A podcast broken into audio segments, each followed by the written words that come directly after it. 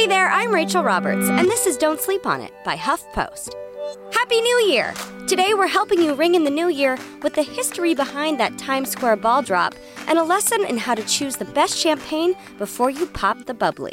The Times Square ball drop is a cherished American tradition. So cherished that people wait for hours in the freezing cold, packed in with an estimated 1 million other hopefuls, just to watch that crystal ball drop live in the heart of New York City.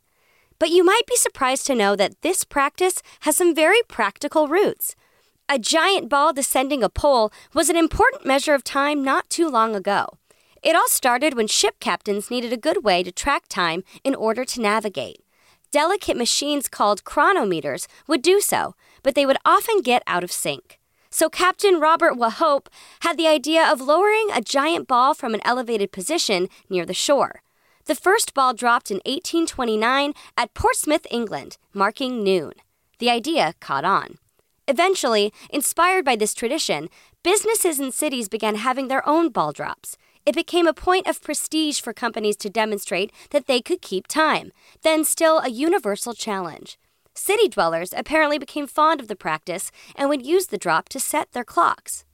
Wanting to create a New Year's tradition, Adolph Ochs, publisher of the New York Times and the man responsible for getting the city to name Times Square after his paper, decided to have fireworks at his Times Square building in 1904.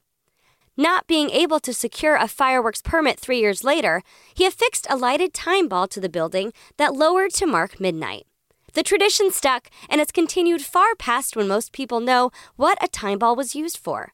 But now you know, and you can tell all of your friends and family as you watch that ball drop this year.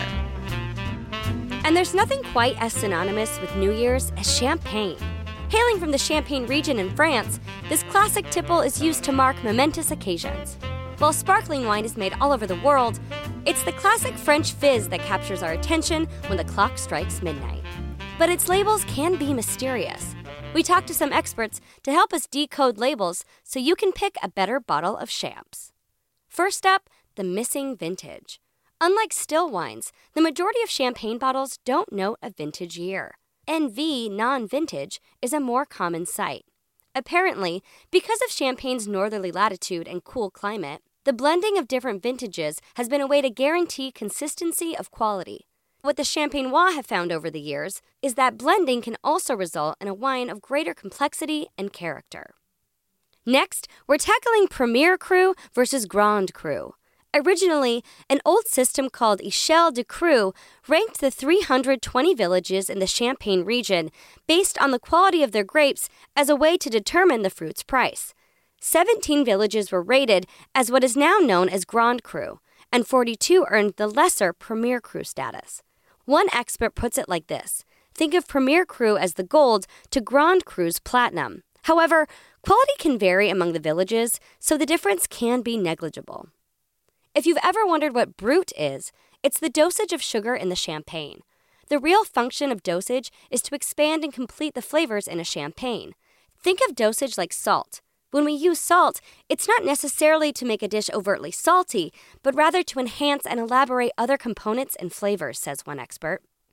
If you're mulling over a Blanc de Blanc versus a Blanc de Noir, you're contemplating champagne made from white or red grapes. Experts say stylistically, Blanc de Blancs from white grapes have pronounced acidity and a certain finesse and silkiness of texture. Blanc de Noir, on the other hand, can be a little fuller bodied and showcase more berry fruits, especially for Pinot Noir, whereas Pinot Meunier can have more funky, mushroom, or floral notes. And finally, what do those itty bitty letters RM or NM mean? Well, there's quite the debate over them in the champs world. NM stands for Négociant Manipulant, which means a house purchases grapes from growers for its wines. RM, on the other hand, stands for Récoltant Manipulant, which means the house produces wine from grapes it grows itself.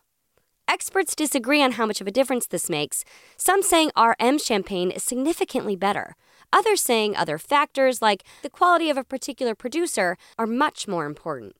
However, experts ultimately agree that the best way to find a good bottle of champagne is to learn about the different producers and their styles through trial and tasting.